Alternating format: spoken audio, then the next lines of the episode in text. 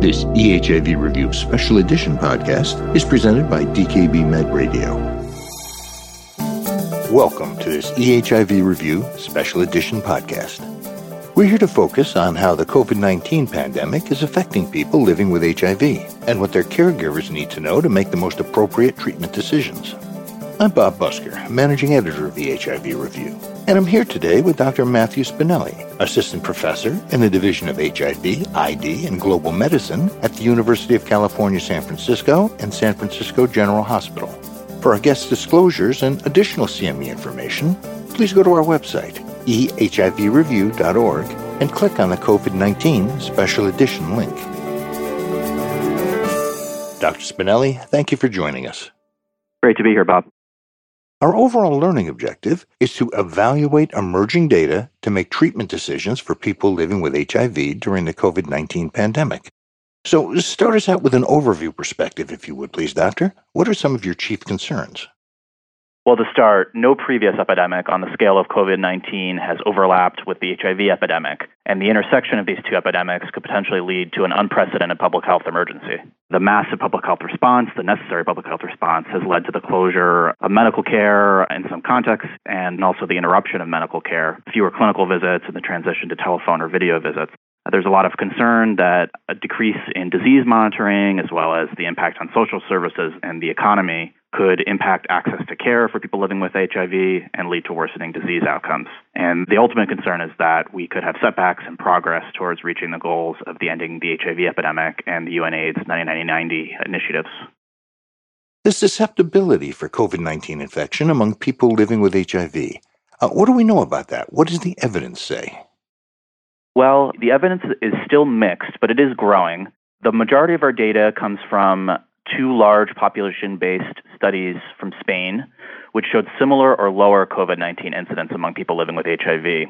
The SARS CoV 2 susceptibility among people with HIV does not appear to be disproportionately elevated, and other factors such as the social determinants of health, including housing, may be playing a larger role. In the US, people living with HIV have high rates of homelessness and unstable housing. So that could mean that people living with HIV in the US could have a higher risk of COVID 19. What about the impact of HIV on the severity of COVID 19 infection? Well, we have quite a bit more data on that question, but still, I think we could use more. The risk of severe COVID 19 outcomes was similar by HIV status in the VA VACS cohort, which is one of the largest cohorts of COVID 19 HIV co infection reported from the US to date. That is 253 individuals. However, in a cohort from the Western Cape province of South Africa, which included over 500,000 people living with HIV, there was a higher rate of death among people living with HIV. So it is possible that comorbidity burden within different populations rather than HIV status itself could be a driver of COVID 19 disease severity, but I, I, do think additional study is needed. There's been a lot of interest, a speculation really, about whether our current antiretroviral regimens might have an effect on COVID. What can you tell us about that avenue of research? Well, there was an initial hope that repurposing of antiretroviral regimens might have an impact on disease severity for COVID 19 among people living with HIV and potentially be repurposed for, for people without HIV. However, two randomized controlled trials of lopinavir ritonavir did not suggest a clinically significant effect, unfortunately. On the other hand, tenofovir has been shown to bind the SARS CoV 2 polymerase in vitro, but clinical data has been mixed and clinical trial data is not available. In a large cohort in Madrid, Spain, tenofovir disoproxil fumarate, but not tenofovir alafenamide, was associated with lower COVID 19 hospitalization. However, there were some issues with that analysis and that patients with renal disease might be more likely to have been switched to tenofovir alafenamide, leading to a channeling bias. So, your advice to clinicians? Based on the available data, clinicians should not change antiretroviral regimens based on theoretical COVID 19 protection, nor should they be used for the clinical care of COVID 19 outside of a clinical trial. The COVID 19 pandemic has caused considerable disruption in the healthcare system. How has that impacted HIV outcomes? The impact of COVID 19 on HIV outcomes is quite clear. With growing alarm, we are seeing that the COVID 19 epidemic could compromise progress made in meeting the UN AIDS 90 and the U.S. ending the HIV epidemic goals. The data is coming in, but one study I'll highlight is a study of over 3,500 PrEP users from a large PrEP provider in Boston and they saw a 72% decrease in PrEP initiations, and an increase in refill lapses of 278%, with an 18% decrease in overall PrEP users. And we're hearing similar findings from multiple settings. And the impact on people living with HIV? So, the impact specifically on people living with HIV has been similarly quite stark. A large online survey of over 10,000 men who have sex with men across 20 countries, which included 1,000 people living with HIV, indicated that one fifth have not been able to access their provider, and only 14% had access to telemedicine. While telemedicine can decongest clinics and permit physical distancing, this alone will not stem the impact of the epidemic. In particular, we're seeing increasing economic and housing insecurity, food insecurity, reduced access to social services. For instance, the Ward 86 clinic in San Francisco, which is my clinic, we switched to a predominantly telemedicine model, and after doing so, we still saw 32% increased odds of unsuppressed viral load, despite the retention and care remaining quite stable. Innovative solutions likely will be needed to temper the impacts of COVID 19 among people living with HIV. While telemedicine should certainly be a part, I don't think it's sufficient alone. We'll need proactive outreach to offer housing, to address food insecurity, mental health, and substance use concerns, and to offer additional resources for our patients. Dr. Spinelli, thank you for bringing us this snapshot of the currently known evidence about the effects of COVID 19 on people living with HIV. As part of this EHIV Review Special Edition, you also spoke directly with frontline clinicians about what they're experiencing as they navigate a disrupted healthcare system. Tell us who you spoke with and why you chose them. One clinician I reached out to was Dr. Annie Antar from the Department of Medicine and Infectious Diseases at Johns Hopkins School of Medicine. We discussed the susceptibility of people living with HIV to COVID 19 and their possible risk factors. Dr. Antar, how have patients in your HIV clinic been impacted by COVID 19? Has any specific group been disproportionately impacted? I practice in the Johns Hopkins Bartlett specialty practice, where we see about 3,000 people who are living with HIV. And so, in the first four months of the pandemic, from March through the end of June, we had 31 patients that we know that tested positive for COVID 19. I followed the outcomes of those patients. We know that 10 of them were admitted to the hospital, five were intubated, one patient unfortunately died, and two others had poor outcomes. So we know their average age was 53. The average body mass index was 33, so in the obese category. And 90% of them had comorbidities besides HIV that are known to put them at risk for more severe COVID 19. Only three had CD4 counts that were less than 200 prior to the COVID 19 diagnosis. And of those, two actually required hospitalization. I'm very sorry to hear how many of your patients required intubation.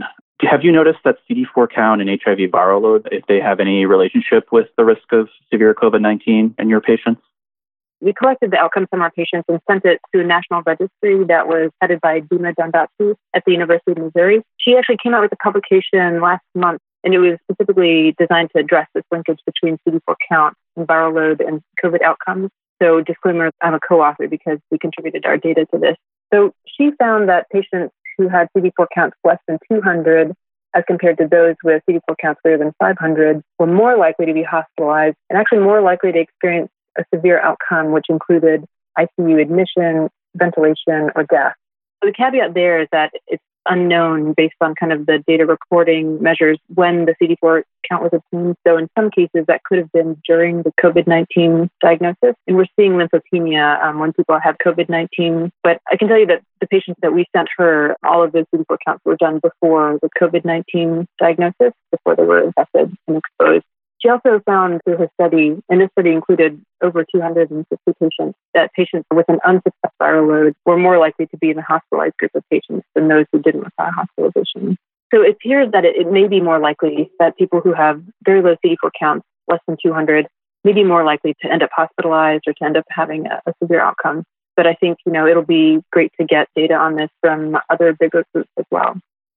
So we've heard quite a bit about the unfortunate impacts of the COVID 19 epidemic on people living with HIV. Can you tell us a little bit about how your clinic has responded?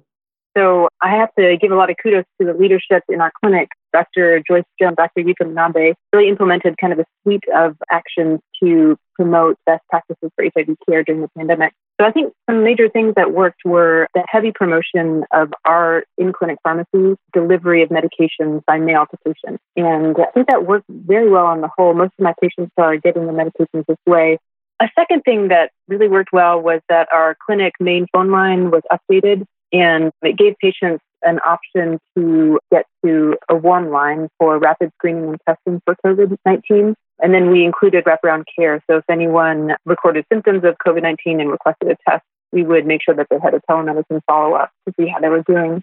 And then another thing, this is getting to COVID care for HIV positive people our clinic purchased and mailed pulse oximeters to patients who we thought had COVID. And that was a nice way for them to be able to monitor themselves at home and to decide when they needed to come to the emergency room. And of course, we paired that with telemedicine visits on a pretty frequent basis for people who tested positive. One thing I'm proud of in our clinic is that we're continuing to offer rapid HIV treatment initiation and re engagement in care for our patients.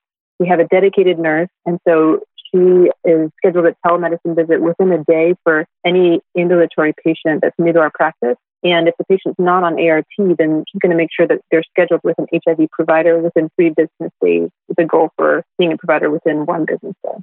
And then other things that we've been doing, we've been utilizing home-based HIV testing through iwantthekit.org. In terms of what we're doing for the future, part of funding that Dr. Joyce Jones in our clinic has received, we're going to be offering patients who are newly re-engaging in care or engaging for the first time in HIV care smartphones with data as needed to help use telemedicine. Wow, that's an incredible amount of work you guys have done to respond to this epidemic. I think some major takeaways for me are that having some sort of a system where patients can re engage in care rapidly we know that a lot of our patients are experiencing socioeconomic impacts from the epidemic and may stop their meds. And so having that space for them is so important. Thanks so much for sharing these interventions. I'm very grateful for you taking the time to speak with us. Thank you so much for having me on. You also spoke with Dr. Michael Peluso, one of your colleagues at UCSF. Dr. Mike Peluso is in our Division of HIV, Infectious Diseases, and Global Medicine, and he's the clinical lead of an interesting study, the long term impact of infection with novel coronavirus, or the LIINC study. I wanted to get his input on what is known about persistent COVID 19 symptoms, and as well the immune response to COVID 19 among people living with HIV. Dr. Peluso, can you tell us about what we know so far about the immune response to COVID 19 among people living with HIV? So there are many important questions about the immune response to SARS-CoV-2 in people with HIV, such as whether humoral or cell-mediated immunity is protective and whether those are durable in people with HIV infection compared to the general population without HIV. This could really have major implications for the ongoing pandemic, and it would also inform what we are trying to achieve in response to a vaccine. For example, we know that people with HIV experience more rapid waning of antibody titers to other vaccines like yellow fever or hepatitis B, and that this is often related to things like overall immune health, including inflammation and the CD4 to CD8 T cell ratio. This could also be true of SARS CoV 2 immunity. And similarly, T cell exhaustion and the limited regenerative capacity of T cells in people with HIV might affect cell mediated immunity to SARS CoV 2. That's fascinating, Dr. Peluso. Let's turn it to the clinic. Do we think that people living with HIV have a greater propensity to severe COVID 19 disease? Why or why not? The first thing that's really critical to understand is that people living with HIV are certainly at risk for severe COVID 19. Fortunately, it appears that, at least in some settings like the United States, people with HIV tend to be at similar risk of severe COVID 19 compared to people without HIV.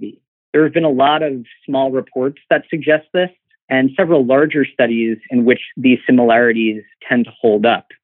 However, there are some early reports from non US settings that suggest that people with HIV could be at higher risk for severe disease in those settings.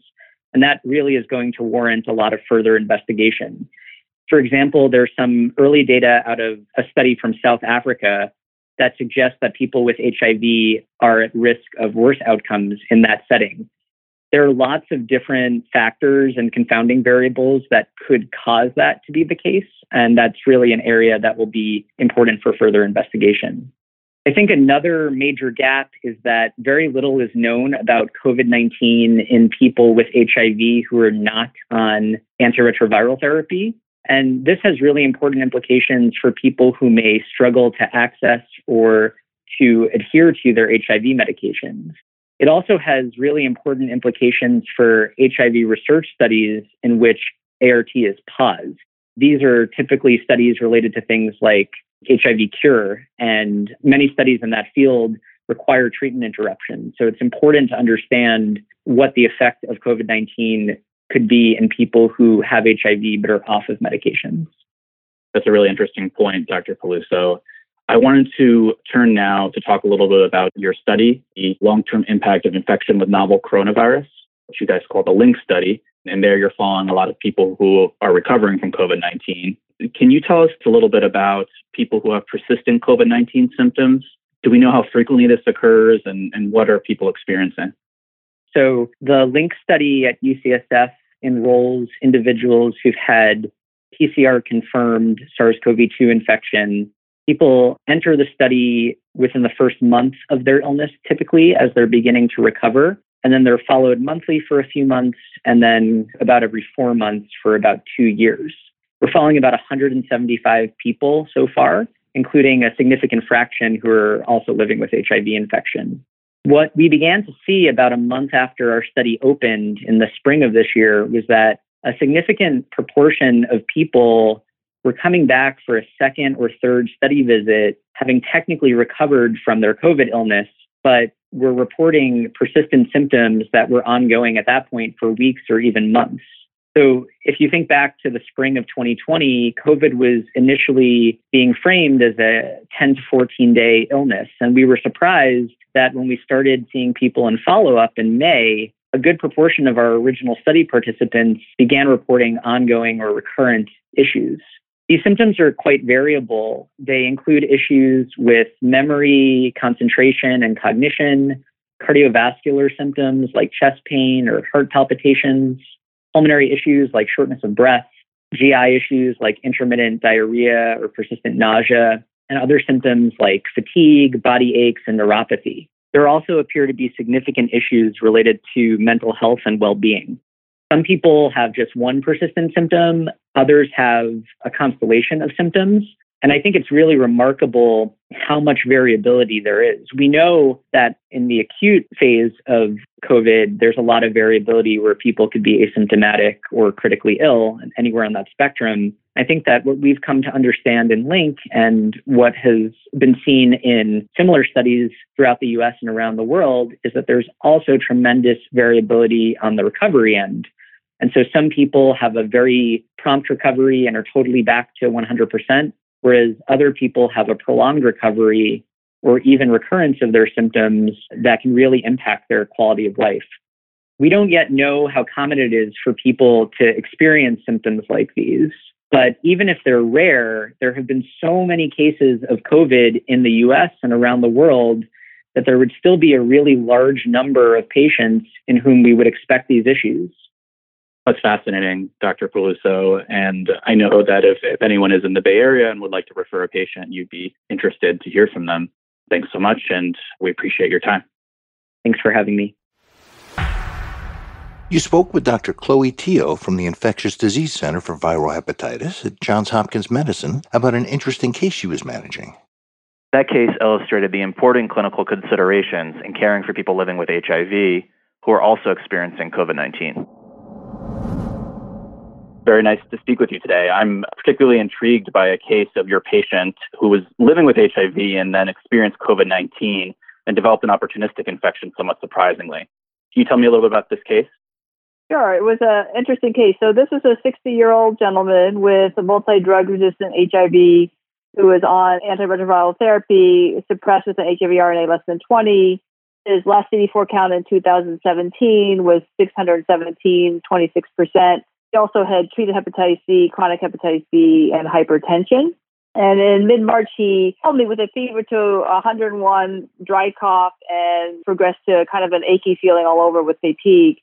He did tell me at the time that about three days prior to his symptoms, he had traveled to a conference where he hugged people and was around a lot of other people.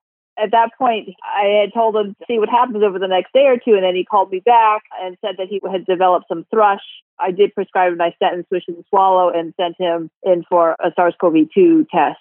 It did come back positive, and at the time that it came back positive, which was several days later, he did also uh, develop some severe back pain. In the end, it took about 14 days from the time he started his symptoms for his fever to resolve. And I did see him back in clinic about four months after his initial symptoms, and his CD4 count at that point had not come back up to normal. It was 536 and 20.6%. Well, that's a fascinating case. I think many of us are worried about the transient lymphopenia with COVID 19 and how that will affect our patients. What lessons from this case do you think that clinicians should take who are treating people living with HIV who are recovering from COVID 19? And should we consider risk for opportunistic infection somewhat differently in this case? Yeah, so I think that's an interesting question. As you mentioned, we do know that COVID 19 decreases lymphocytes, including CD4 T cells, so I think that one of the lessons from this case is that even though this gentleman had a very high, relatively high CD4 count, as I mentioned, was 617 prior to his infection with COVID 19, he still developed thrush. So I think even in someone with a high CD4 count, you still need to even watch for OIs. You know, because it was COVID 19, it was very early in the epidemic. He obviously didn't come in to get any blood drawn. So we don't know exactly how low his CD4 count went it would have been interesting to find out. But I think the other lesson to learn is that it can take a while for the CD4 count to come back. So it's not just in the immediate period that you need to look for or be aware that OIs might develop. It, may take several weeks for the CD4 count to return. As I mentioned, even four months later, his CD4 hadn't returned to baseline. I think the other important lesson to learn is that as with all patients with COVID 19, they have to be watched very closely because they can get worse pretty quickly. You know, he never had to be hospitalized, but I was talking to him almost every day, asking him about his shortness of breath uh, symptoms. And I think the other thing important to realize is that we know now from studies that HIV does not really increase the risk for getting COVID 19. You know, he obviously had risk factors from traveling and hugging people. And so I still think it's the same emphasis to our patients is to wear a mask and social distance and that if they do that, just because they have HIV doesn't increase their chances of getting COVID 19. And it doesn't seem like HIV increases the risk for severe COVID 19 either. Well, I think this is a fascinating case with important lessons, how we think diagnostically when HIV and COVID 19 interact. I just want to turn right now to think a little bit about how efforts to eliminate HIV, hepatitis B and C, and their epidemics will be impacted by COVID 19. How should clinicians respond and become involved in the response? I think there are a couple of things. We know from data that there are fewer people who are actually getting tested for HIV and hepatitis C and hepatitis B. So I think it's important to test people if they have risk factors for one of these infections we also know that there have been fewer ART starts because people are afraid to come in to see a doctor because of the risk of getting COVID 19, and more people have been missing clinic visits. So I think it's important for doctors to get the message out there that you know it is safe to go to the doctor. You know, doctors' offices are following CDC guidelines in terms of making sure there's ample time between patients and doing the cleaning that's recommended by the CDC. So I think that with these protective measures in place, it is safe to go to the doctor's office. And so patients should feel comfortable going and not feel like they're going to get COVID 19 from going to the doctor. I think the risk of not starting your ART or missing a clinic visit or not going to the pharmacy to pick up your medication is a greater risk than there is for getting COVID 19. Well, I think these are incredibly important points and a good thing for us to end on in this podcast. Thanks so much, Dr. You're welcome. Enjoyed speaking with you. Let's turn now to your conversation with Dr. Jessica Bloome. She's from the UCSF Department of Medicine, and she's also the clinical lead for the San Francisco Department of Health COVID 19 Case Investigation and Contact Tracing Research Branch. Dr. Bloome provided an overview of the impact of COVID 19 on HIV prevention and treatment services. And we also discussed how lessons from the HIV epidemic are being used to confront the COVID 19 epidemic. Dr. Bloome, can you tell me a little bit about your work providing services to people who are recovering from COVID 19 in recovery hotels?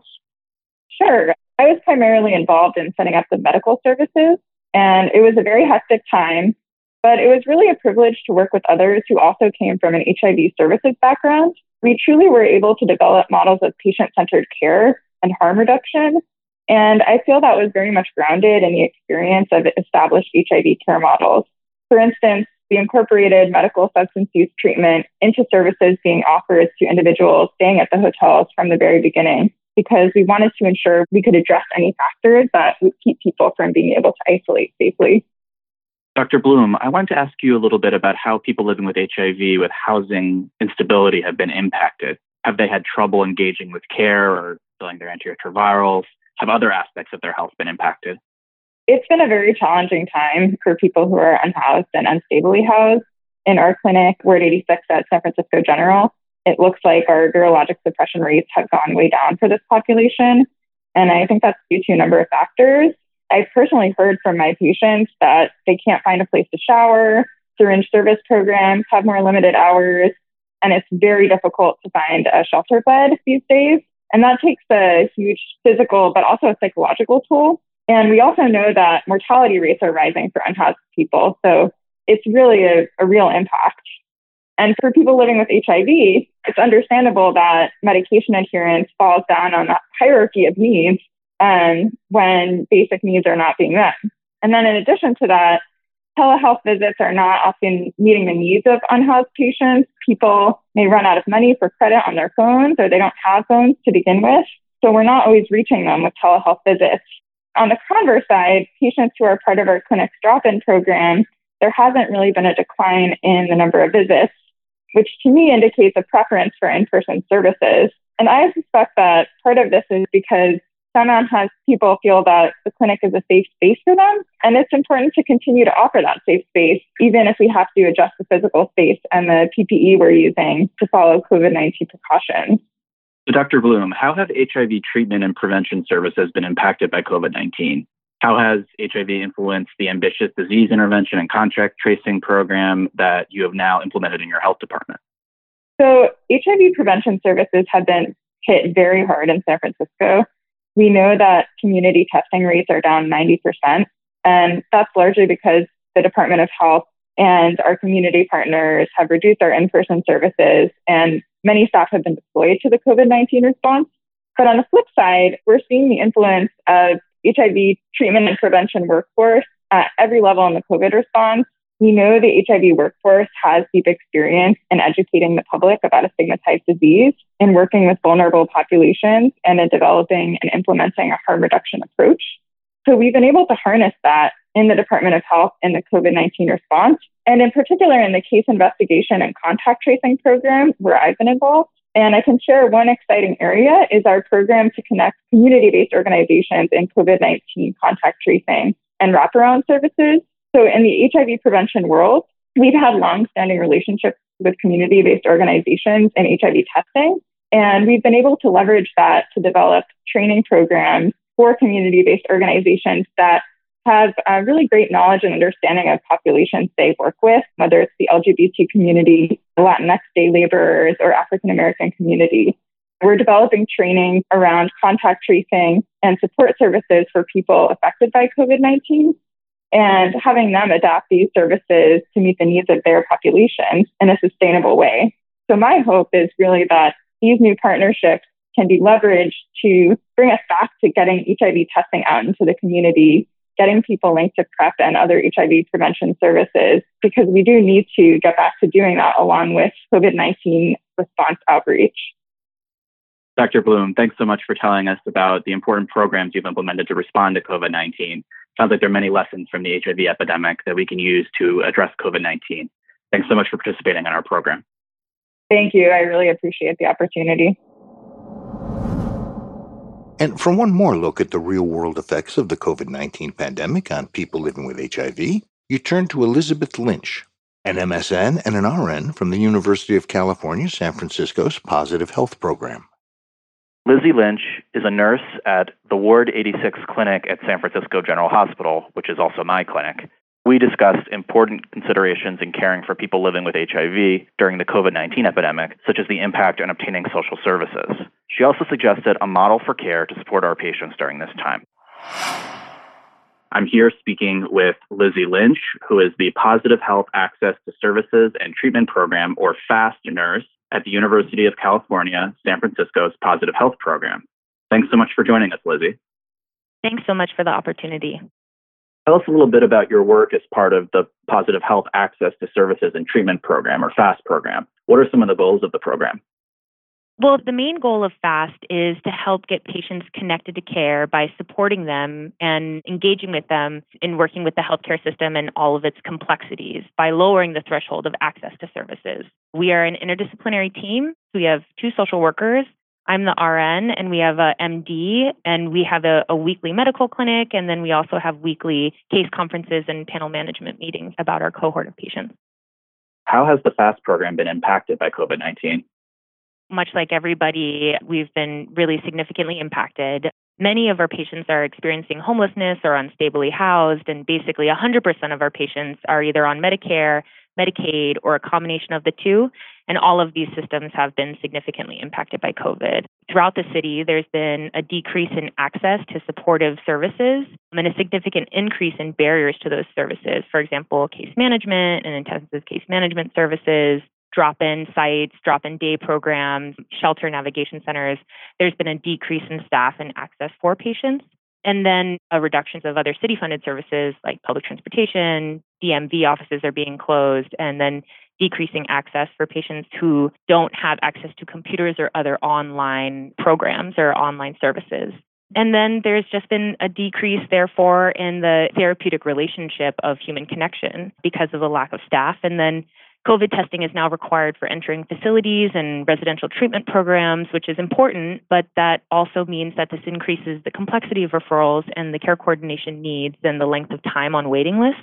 HIV testing also very notably was cut in half for the first three or four months of COVID across the city, just because we were all thinking about and, you know, focusing on COVID, and that has really significant downstream impacts on our patients. Thanks so much for walking through that. I, I, think the decrease in HIV testing in particular and all the reduction in these services quite scary. Yeah, absolutely. It really is. Sounds like a lot of new challenges during this difficult time and certainly a lot of concern about how people living with HIV will be impacted by the epidemic. I did want to focus in particular about people living with HIV who've actually recovered from COVID 19. How do you think living with HIV impacted their response to experiencing COVID 19?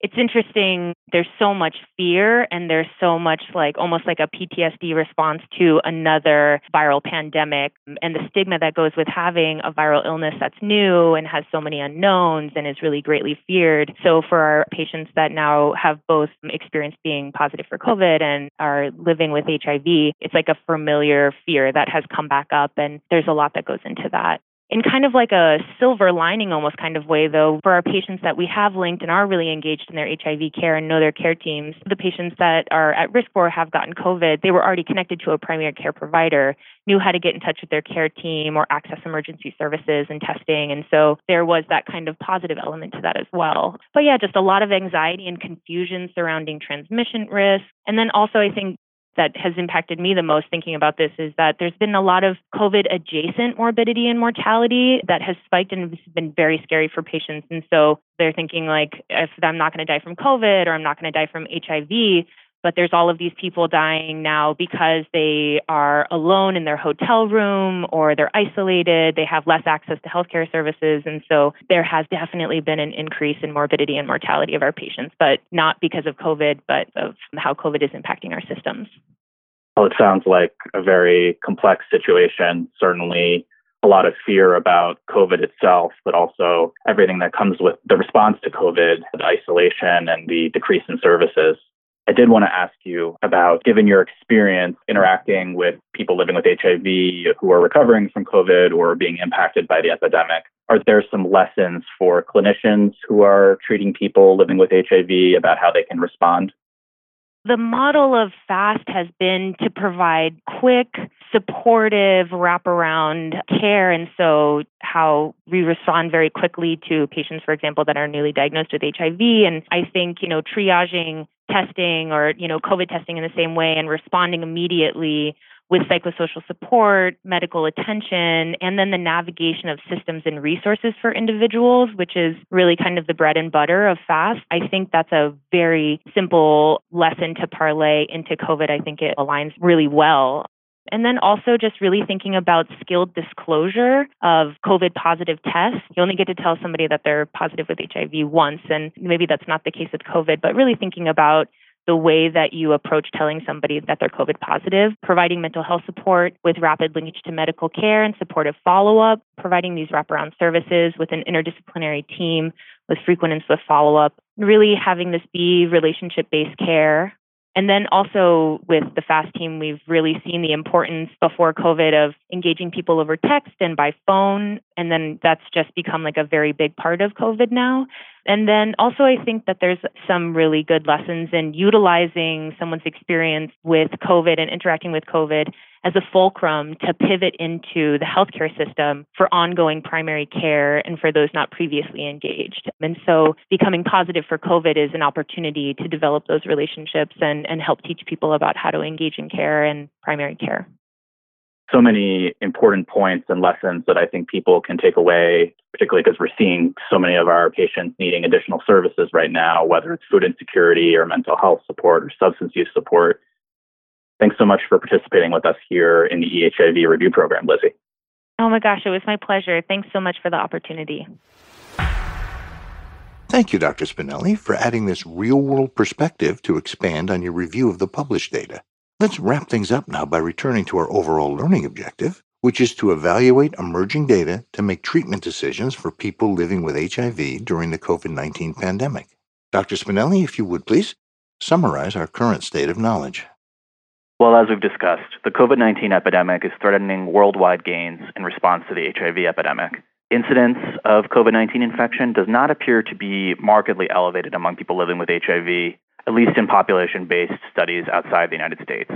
However, there are high levels of comorbidities among people living with HIV, including in the US, and this may increase the propensity to severe COVID 19 disease. Given the potential for our patients to destabilize with pre existing mental health conditions or new mental health conditions, substance use disorders, or other comorbidities, providers should ensure that viral load monitoring is continuing on schedule for people living with HIV and that their patients are retained in care. In particular, providers should offer telemedicine based care while ensuring that access to social support services continues as we attempt to temper the deleterious effects of these intersecting epidemics. Dr. Matthew Spinelli from the University of California, San Francisco and San Francisco General Hospital, thank you for sharing your knowledge and expertise in this EHIV Review Special Edition podcast. Thanks so much for inviting me to talk about this important topic. For EHIV Review, I'm Bob Busker. To receive CME credit for this activity, please take this post test at ehiv.dkbmed.com.